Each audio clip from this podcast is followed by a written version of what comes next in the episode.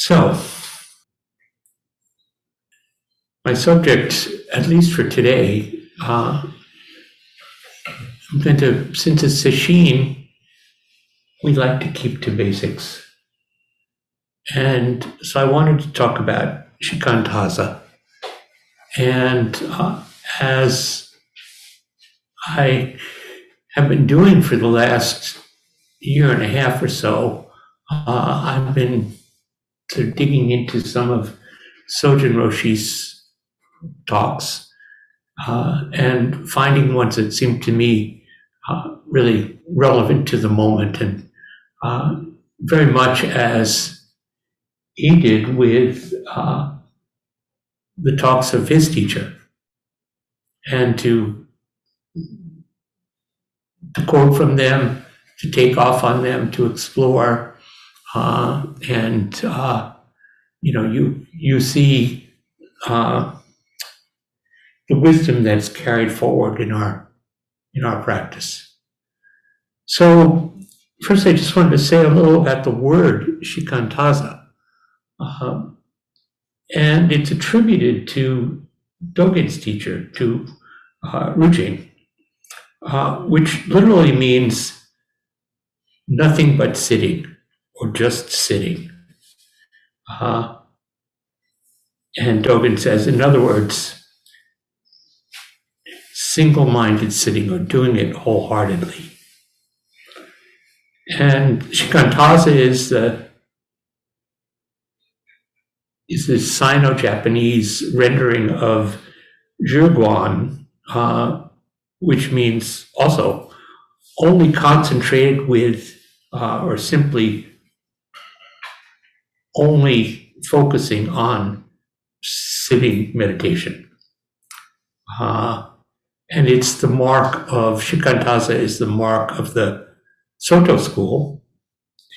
Uh, and that's often placed in contrast to the, the koan uh, study, koan introspection method of the of the Rinzai school.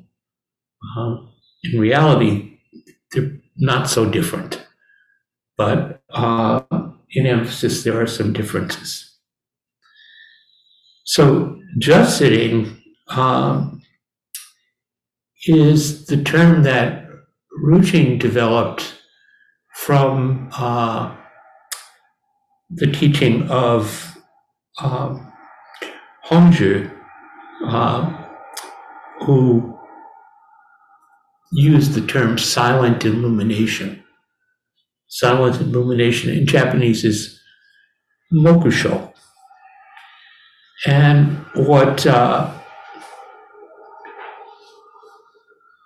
what Hongzhi uh, kind of the premise of, of his teaching was that um, this method of meditation, this shikantaza that we do, is the integration of the two elements of uh, meditation that we hear about in traditional teachings.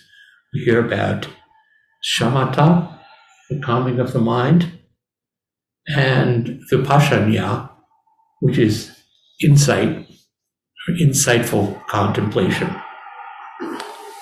And uh, those two, the integration of those two, uh, which in earlier meditation approaches were seen as kind of as stages to some extent. Uh, and still, if, if you go to, uh, you know, if you go to uh, a Goenka Vipassana retreat, uh, they begin with shamatha, so basically to build your concentration, and then at a certain point, meditation shifts to vipassana. Uh, but with us, uh, we don't separate these things. So it's all silent illumination or shikantaza. Uh, and just to say, there's a in in his wonderful uh, translation of of Hongzhi, uh, Taigen Leighton writes about he describes the methodology of silent meditation. And he calls it a non dual of objectless meditation. And then I'm going to quote him this involves withdrawal from an exclusive focus on a particular sensory or mental object uh, to allow the apprehension of all phenomena as a unified totality.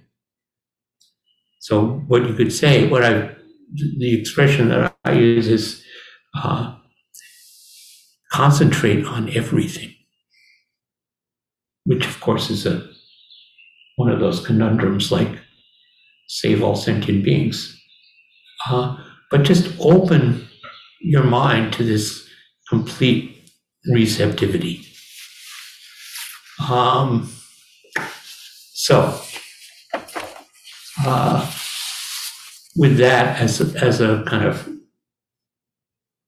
modest background, I want to look at this talk of Sojun Roshi's.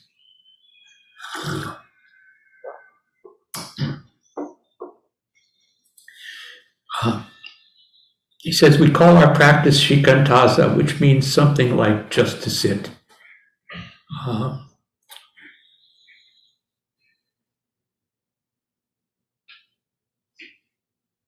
to just do or just sit means acting without self or ego or some extra purpose.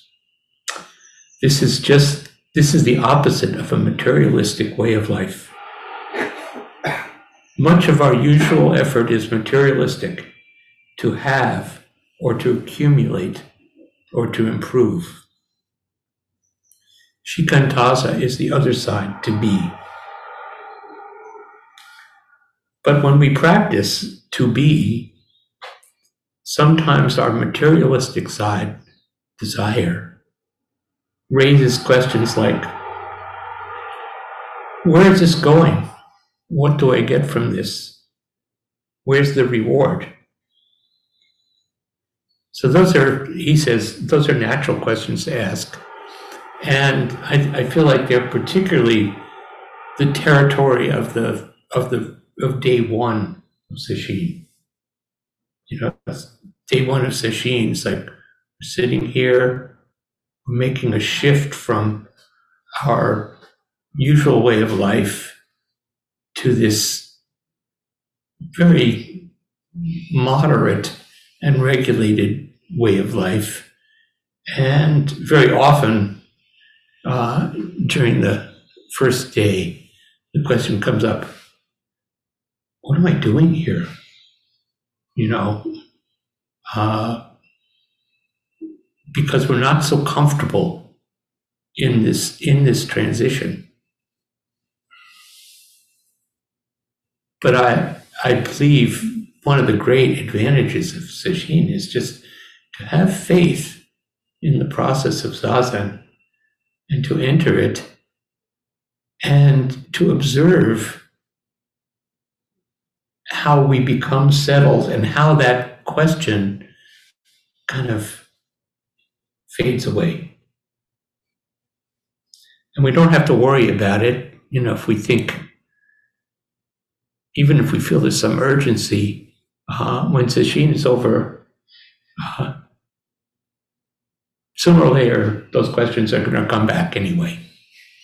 Uh, but here, we're not actually trying to accomplish something. We're just actually trying to be. Uh, says it's enough just to be. If you can settle on just being, you can experience your completeness. But if self centered desire takes over, we are easily pulled off our seat. He says, often we get bored in zazen because we're not getting or accomplishing anything in our usual materialistic self sense. I'm, I'm not sure that's all of it. You know, uh, uh, maybe that's that's a good way to put it. It's also we get bored because we're not giving ourselves some candy. We're not giving ourselves uh, something to do, and we're not used to not doing in in the worldly sense of things. Uh, and so, actually, I, I, just have to to say, uh, boredom was uh, one of my demons for hmm, maybe the first half of my life. Uh, you know, just and and it was I think it was essentially nothing was interesting enough to hold my attention. Uh, and also because underneath that was a sense that I felt I was supposed to be doing something and I didn't know what the hell it was. Um, and I can say, um, I realized that at a certain point, not so long into my practice, I was never bored anymore. I really am not. I may get weary in zazen, but that's not boredom. And, uh, you know, so like things that would be, could be incredibly boring, like waiting for a plane that's been delayed in the airport, you know, and so you're just sitting there, you know, what am I supposed to be doing? Or, or just being inactive, uh, just, it's fine. I noticed that, you know, I noticed this even this morning, uh, when I went up, uh, use the restroom after the first period of zazen. And I sat down for a moment at the kitchen table, and uh, the sun was warmly coming through the window and shining on the table. And it was shining on the the salt shaker and this this little jar of Japanese pepper that uh, Genpo has, and and I just felt, oh, wow, how luminous. You know, it was just, it was doing nothing, but it wasn't boring. So I don't know. Uh, I don't know how many of you experience zazen as boring. Maybe, maybe you do, and if you do, that's okay. You have to deal with it. Uh, uh, the Sojun says, often we get bored in zazen because we're not getting or accomplishing anything in our usual materialistic self sense. We feel we have to have some justification for being alive. And then the next sentence is also interesting to me. He says, When we first come to Zazen, we don't know why we like it. You know, uh, maybe when we first come to Zazen, I, for me, uh, I can't say they didn't know why I liked it uh, because I'm not sure I liked it. Question was, oh, we don't know. I didn't know why I was doing it, but I had faith in that. Like liking zazen uh, takes some depth of practice to to arrive at. When I was um, practicing uh, at Zuioji in uh, Shikoku, Japan, the uh, the Tanto was introduced to us one day. He was somebody from outside the temple, uh, and you know, he he he made his statement to us by way of introduction was, "Nobody likes zazen, but we have to do it." And you know, some of us at that point said, well, you know, he said, we like zazen. You know, uh, we're not doing this because we have to. So, in a deeper sense, I think Sojun's right. When we first come to zazen, we don't know why we like it. There's something in it that we intuitively and deeply know is feeding us. And even though it's difficult, even though it's painful, we trust that process. So, uh, if he says, if it feels right, it feels right because it's just enough. It's it's enough just to be. If we can settle on just being in that way in all of our activity, then whatever we do is zazen. Shikantaza, just sitting, is just doing something without any gaining idea, as Suzuki Roshi used to say. So, Shikantaza is a total offering, holding nothing back, merging completely. Sitting at the kitchen table, looking at those mundane things in front of me,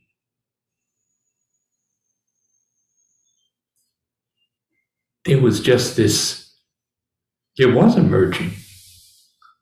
And it wasn't anything special, it was very ordinary. But it was the oneness of all the things within the field of awareness that I was experiencing. That let's all the things in the field of, of awareness that was being experienced. Let me leave I out of it.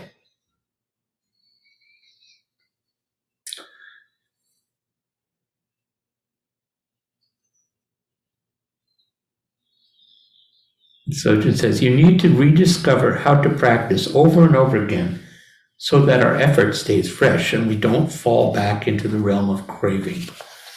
We have to live our life in the world of desire. We have to do that and at the same time to be free from it. We're not going to get rid of this desire. We don't even want necessarily to get rid of, rid of the desire but what we want to do is to find a way to be free within it. To engage in selfless activity. To not point everything back to I or me or mine. When we're engaged in selfless activity, our samadhi, our concentration is very strong and we can enjoy pure activity more than we enjoy selfish activity.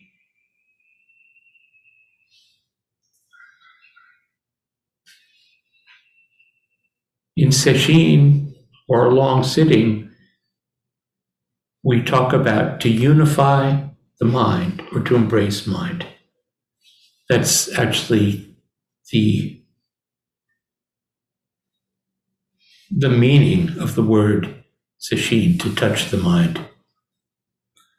Uh, strictly speaking, sesshin is five days or seven days. One day is not usually called sesshin. We call it one day sitting. But whether one day sitting, seven day sitting, or five day sitting, or I would say even our daily zazen, the principle is the same to unify body, breath, and mind. Those three elements, which uh, we can enlarge on in another talk. Uh, we realize the basic unity of body and mind with the whole universe. That's what's meant by unifying the mind.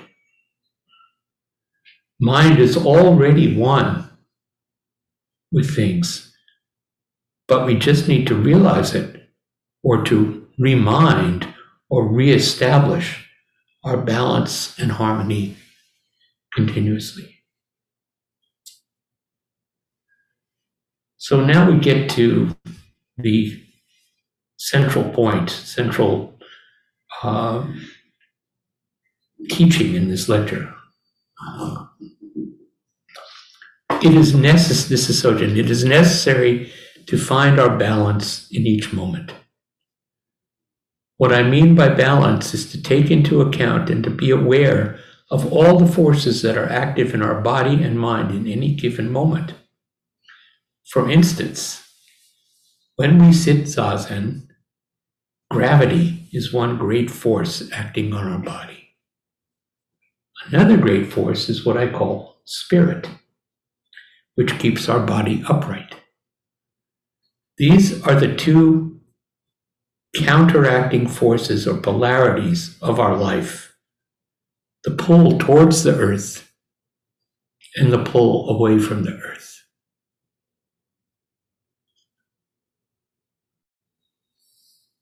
The earth pulls everything towards it. That's the force of gravity.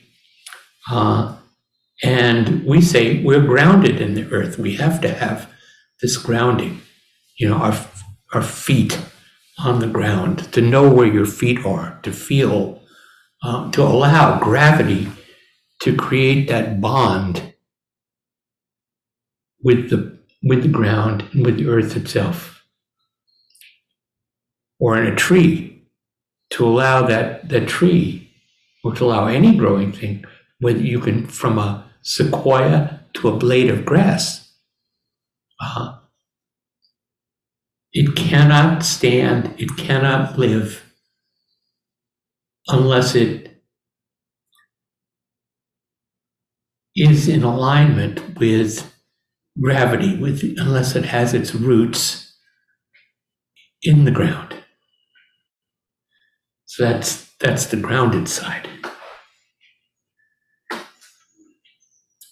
But the counterforce, back to this, the counterforce of vital spirit is pushing us up or it's pulling us up. So the tree, the blade of grass, or us just standing, or us sitting as we're doing now, uh, we are lifting from the ground, building from the ground up. We're lifting towards the sky. So that's the spirit side is what lifts us. The spirit is some, you know, formless entity. And, you know, you think about being alive. Just to be alive means to be able to sit up, stand up. And when that spirit departs, we can't stand. There's nothing, there's, no way to stand. When we take our last breath, there's no way to reach for the heavens from that place.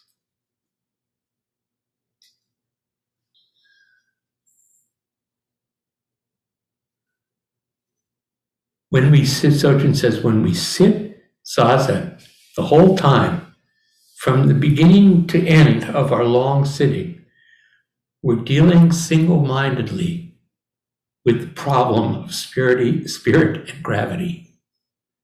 Uh, I'm not sure whether it's a problem, it's a dynamic tension. Uh, to sit upright and not to lean to the left or to the right, not to lean forward, not to lean back just to be comfortable. How do you sit all day without leaning forward or backward? You know, I've really reckoned with this through the first two periods of zazen. It's there's something uh, because my my knees are messed up and don't let me don't allow me to sit cross-legged and sitting in a chair and it's it's hard. There's the force of gravity is. Uh, I find it harder to counter in a way in a chair than when when I was sitting cross-legged. So it's I'm always thinking about this. So this is part of the those three elements of body, breath, and mind, in order to allow breath and mind to be free, I have to find out where to apply just enough energy in uh, in relation to gravity as I sit in this chair. So sesshin is to struggle with this problem until finally we stop struggling and we allow spirit to find complete unity with gravity.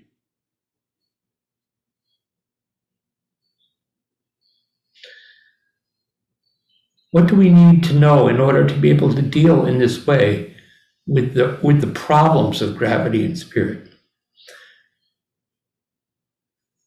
Recently, I've been talking about how we keep time with our chanting, how we follow the rhythm and at the same time create the rhythm or push or push the rhythm, how we follow and lead at the same time. This is very interesting to me. Um,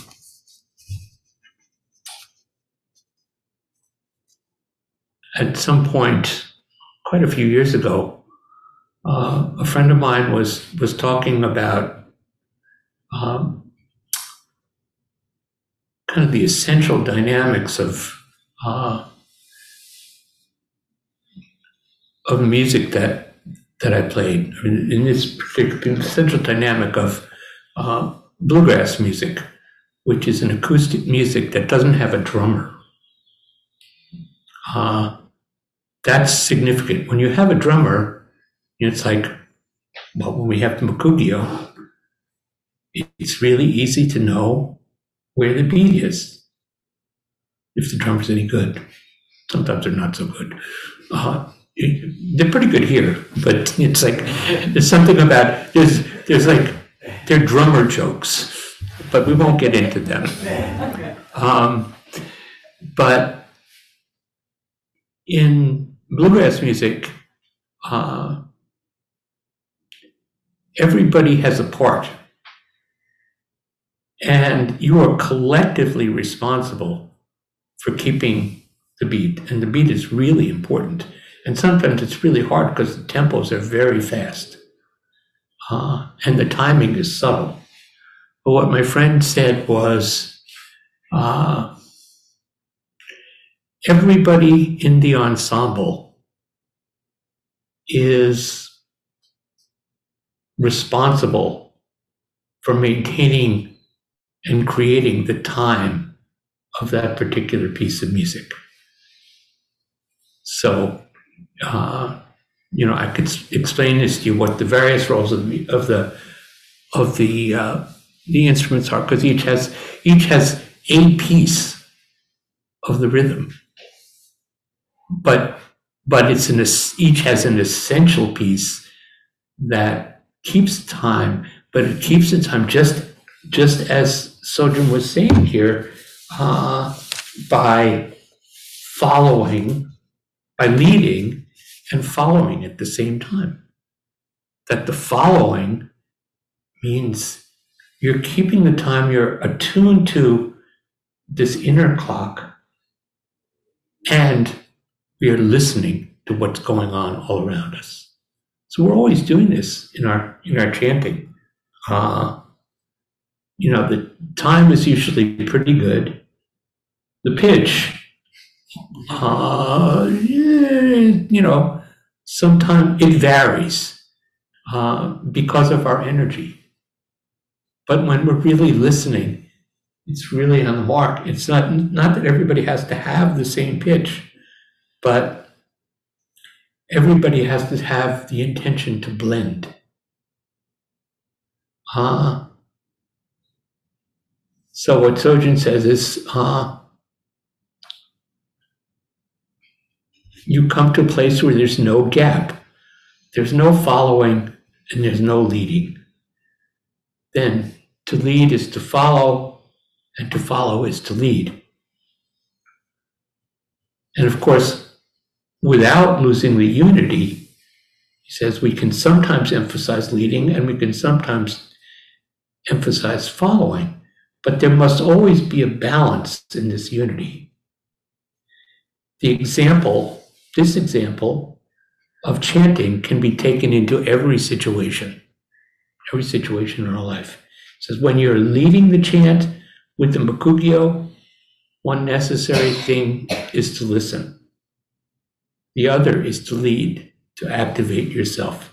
So this is exactly what my friend was telling me about our responsibility in an ensemble. And I will say that, you know, playing music, I feel was kind of the elemental training that it was really important training that I had before I came here. Uh, and I am so grateful for it. And I'm grateful for the opportunity to be able to continue to do that from time to time. When receiving and responding is one unit without a gap, we say there's no subject and no object. Chanting chants, sitting sits. The unity illuminates both subject and object. Exhaling, we give in to gravity. Inhaling, we reach for the sky. In one complete breath, there's the unity of birth and death. So then he continues, and he's elaborating on this, uh, this point that he's making about these, about gravity and spirit. He says Zazen has two sides. One is the passive side, and the other is the active side. The passive side corresponds to awareness or being attentive, just letting things come and go. Um, so that's what I've been talking about when I talk about just opening your senses and being receptive to whatever it is that you're perceiving, whether you're seeing it or you're hearing that uh, airplane go by right now. Just, just receiving it and letting that plane fly across the sky and disappear. Uh, just letting things come and go. The active side is the purpose, purposeful effort of body and mind, fully engaged in upright posture, total exertion and focus. So this the active side is how we work with our posture, how we are minutely making corrections from moment to moment. So we say we're sitting in stillness, um, but the stillness includes activity, and the activity includes stillness. So the balance of this passive side and active side is what we're continuously working with. The passive side allows for all difficulties it's opening completely to everything without trying to block anything and without trying to inhibit the difficulties and problems. Uh,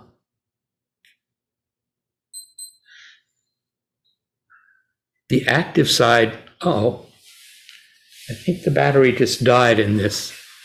Um, you can hear me though, right? Yeah. Yeah, let, let's see, I can just talk a little louder if that's okay. Um, because we're still recording. Um,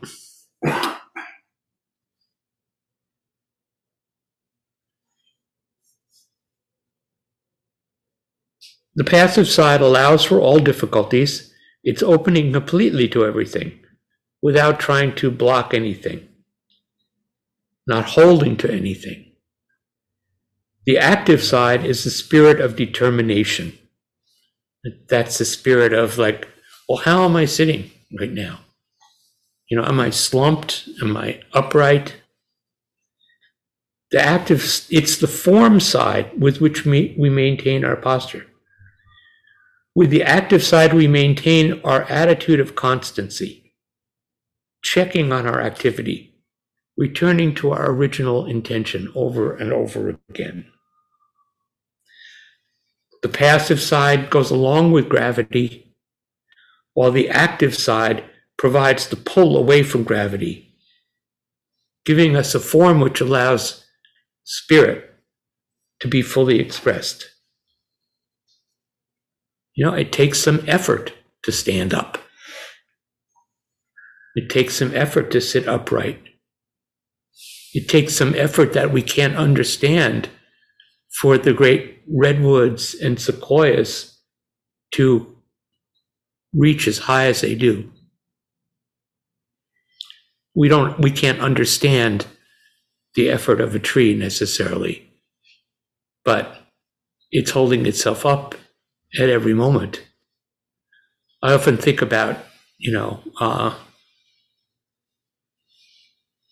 there's there's a huge palm tree in front of the old Dwight Way Zendo. People seen that? It's really big, you know, and in any kind of, it's like, it's like probably 150 feet tall or something like that. It's really big. And it's like, the wind, whenever the wind comes, it's swaying. It's like, I just wonder, how does it hold itself up? You know, you just think of the wind as a, whoa, here we go. The door. No, I'm to go the other way. It's doing this constantly, moment after moment, day after day, year after year. It's been doing that for at least 50 years. Uh, what, what is the mind of a tree? What is the spirit of a tree? It's really good to be like the tree. So when when an emotion comes that you know it pushes us in one direction or another, and then we just we move back towards because we're grounded, we can move back towards the center, and we may go a little further. We're constantly finding that center balanced point. That is the way spirit and gravity work together. It's expressed in our posture in Zazen, and also it's expressed in our mind and how we live in our life.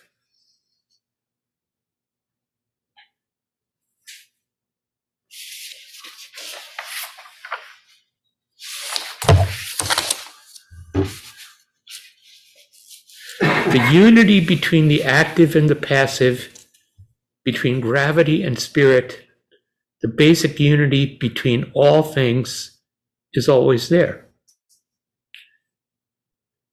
The way to express this harmony is in Zazen. When we sit today, we should make that effort to close the gap. Oh, here he says what I, what I just said. Within the total activity is total stillness. Within that stillness is total dynamic activity. Not I am sitting zazen, but just this sitting. So it's important. He closes this piece as Sojun often did by uh, emphasizing, he says, putting attention on posture is the most important. How is this mudra? Is it being held right? Is the back correct given our limitations? Are our ears in line with our shoulders? Nose in line with the navel? Is the chest open? Are the shoulders relaxed?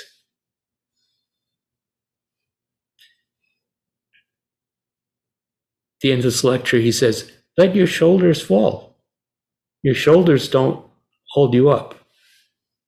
If the palm, if the crown of the palm tree was what was holding the tree up, it wouldn't work. The tree has to be held up all the way through its trunk. What kind of effort is needed to hold you up?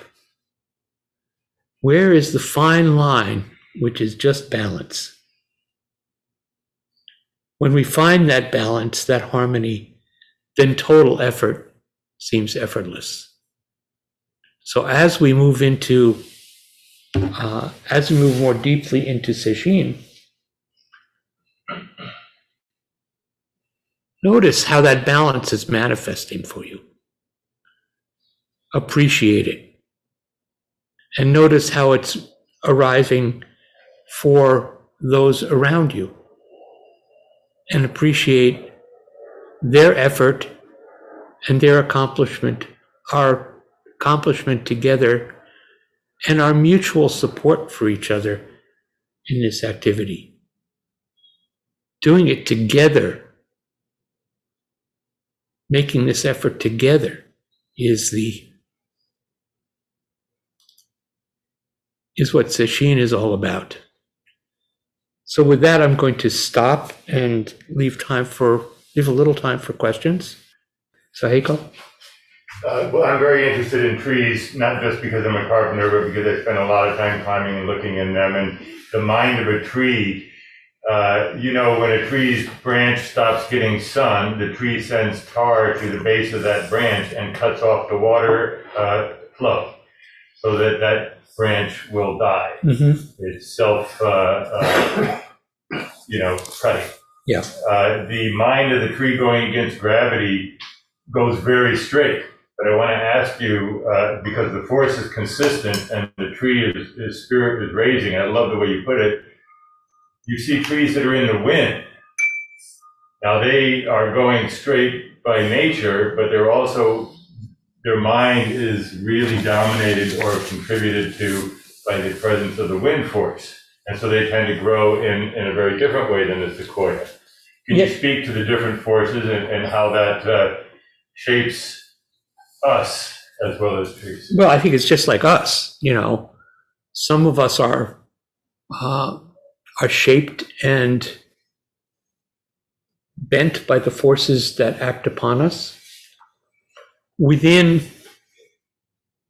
within that particular configuration, uh, whether it's us or the tree, we still have our upright posture.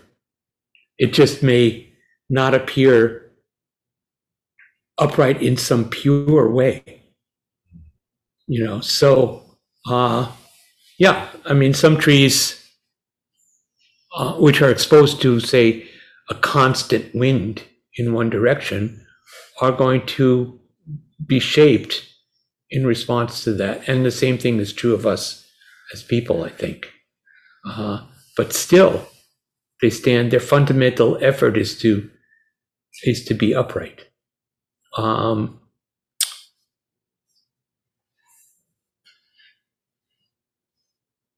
yeah. Can we understand our uprightness? What? Can we understand our own uprightness and though it doesn't look like other trees, so to speak? That's our responsibility. That's what we have to do. And we have to ask ourselves, how, you know, am I upright? Am I in harmony with my surroundings, with the other beings around? Am I, am I able to, to fit that? Not am I conventionally uh, perfect? Thank you.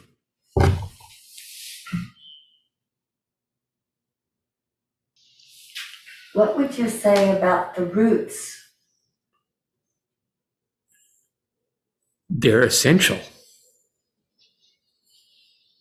The roots are, if there are no roots, the thing is going to, there's, there's no life. The roots are drawing, first of all, they're, they are, first they're, whole, they're drawing nutrients. They're, they grow to provide nutrition to the whole, to the whole being. And at the same time, they're providing stability by having a, a hold within the earth. You know, so uh, you know the roots. If the roots are are shallow, you know, a tree in the wind is going to fall over. Thank you. I, I seem to be aware of how much I don't pay attention to roots in myself. And that there's something, there's something down there that I can trust, and it feels very good when that awareness arises. Trying to remember, I read a book. I know there's a book called Overstory. I think I read a book called Understory about, is that right? Does anyone know that? It was like all about life under the earth, which is just incredibly complex and absolutely essential.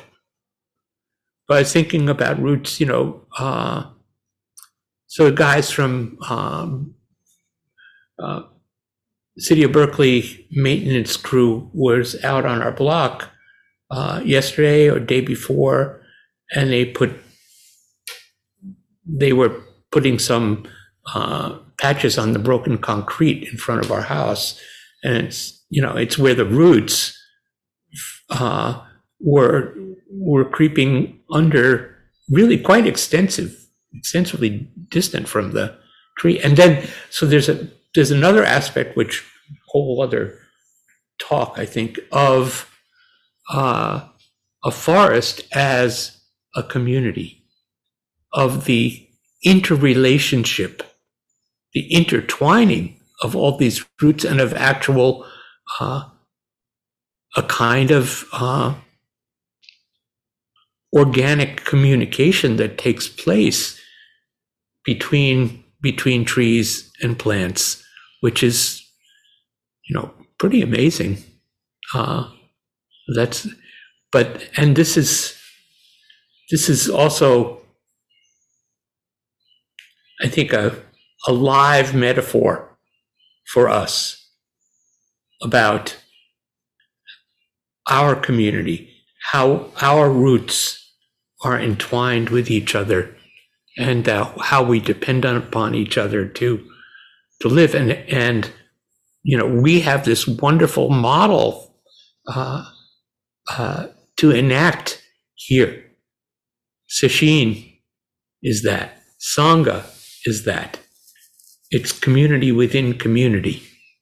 So we're very fortunate. Yeah, I'll take one more. Um, anything online? Yes, Peter has a question. Peter,